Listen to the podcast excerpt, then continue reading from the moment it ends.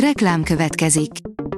A műsort a Vodafone Podcast Pioneers sokszínű tartalmakat népszerűsítő programja támogatta, ami azért jó, mert ezzel hozzájárulnak ahhoz, hogy a felelős üzleti magatartásról szóló gondolatok, példák minél többekhez eljussanak.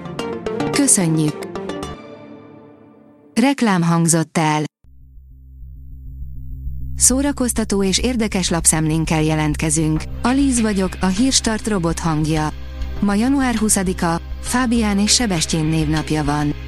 A Habos Torta oldalon olvasható, hogy Csőz Bogi elárulta, miért vált el török férjétől. Nyolc hónappal ezelőtt újra kezdte az életét Csőz Boglárka. A VMN írja, ekkora bukáshoz már tehetség kell, helyettetek is megnéztük a Babylon című filmet. Felfoghatatlan mennyiségű energiát és pénzt töltek ebbe a filmbe, és mindezért lehetett volna gyümölcsöző vállalkozás is. Annak kellett volna lennie, de Gyárfás Dorka szerint csak egy újabb három órás eposz lett belőle, aminek csupán a végét várod, hiába teszi bele magát a világ legjobb nője és legjobb pasia is. A mafa bírja, szia életem, a vérfarkas fagyit ebédel. Ritkán dobok öt csillagot egy filmre. Két módon jöhet nálam ez szóba. Az egyik, amikor olyan különleges nézőpontból mutatnak be egy jó sztorit, annyira szokatlan stílusban kapok fantasztikus élményt, ami szinte arcul csap, a másik, amikor egy abszolút bekategorizálható mozi után felteszem a kérdést, oké, okay, sablonos, de lehetett volna ezt jobban. A golyónyom Jimmyéknél máig ott van a falon, írja az NLC. Tíz epizód után véget ért minden idők legjobb magyar tévésorozata, a Zambó Jimmy életéről szóló a király, amit szívesen néztünk volna tovább. Miért nem gondolkodtak két évadban? Mi maradt ki a sztoriból?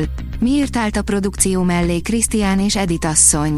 Kérdéseinkre Zomborác Virág, a sorozat vezető írója válaszolt. A könyves magazin írja, stílusa, elemző. Hangulata, honfibú, TGM a könyvek és a kánon tükrében. Bár Tamás Gáspár Miklós stílusa és nagysága sokak szerint a klasszikus nagy pamfletírókéval vetekedett, elsősorban mint filozófust és publicistát, egyetemi tanárt és közszereplőt tartják számon. A Hamu és Gyémánt oldalon olvasható, hogy nem a szerelemtől félek, hanem attól, hogy elmúlik, 30 éve hunyt el Audrey Hepburn. A múlt század egyik legbájosabb film és divatikonja, Audrey Hepburn 30 éve, 1993. január 20-án hunyt el. Az őzike szemű, mindig természetes módon viselkedő színésznő az egész világot elbűvölte, nem véletlen, hogy a mai napig érezhető hatása. Cikkünkben öt legendás filmjével emlékezünk meg róla. Elhunyt a zenész óriás, hatalmas űrt hagyott maga után, írja a tudás.hu. Elhunyt David Crosby amerikai folkrock zenész.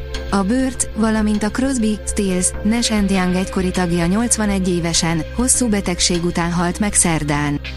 A gitáros, énekes, dalszerző halálhírét ügynöke erősítette meg. A halál pontos okát egyelőre nem közölték.